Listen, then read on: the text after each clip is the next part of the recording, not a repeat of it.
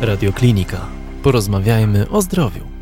Musimy stosować całą dietę wszystkie zachowania prozdrowotne, a więc nie palić papierosów, również nie prowadzić aktywny tryb życia, mm, umieć radzić sobie ze stresem. Teraz mówimy także o zanieczyszczeniu powietrza jako czynniku ryzyka. Innymi słowy, dieta jest bardzo istotnym elementem tego e, prozdrowotnego zachowania, które preferujemy w kardiologii.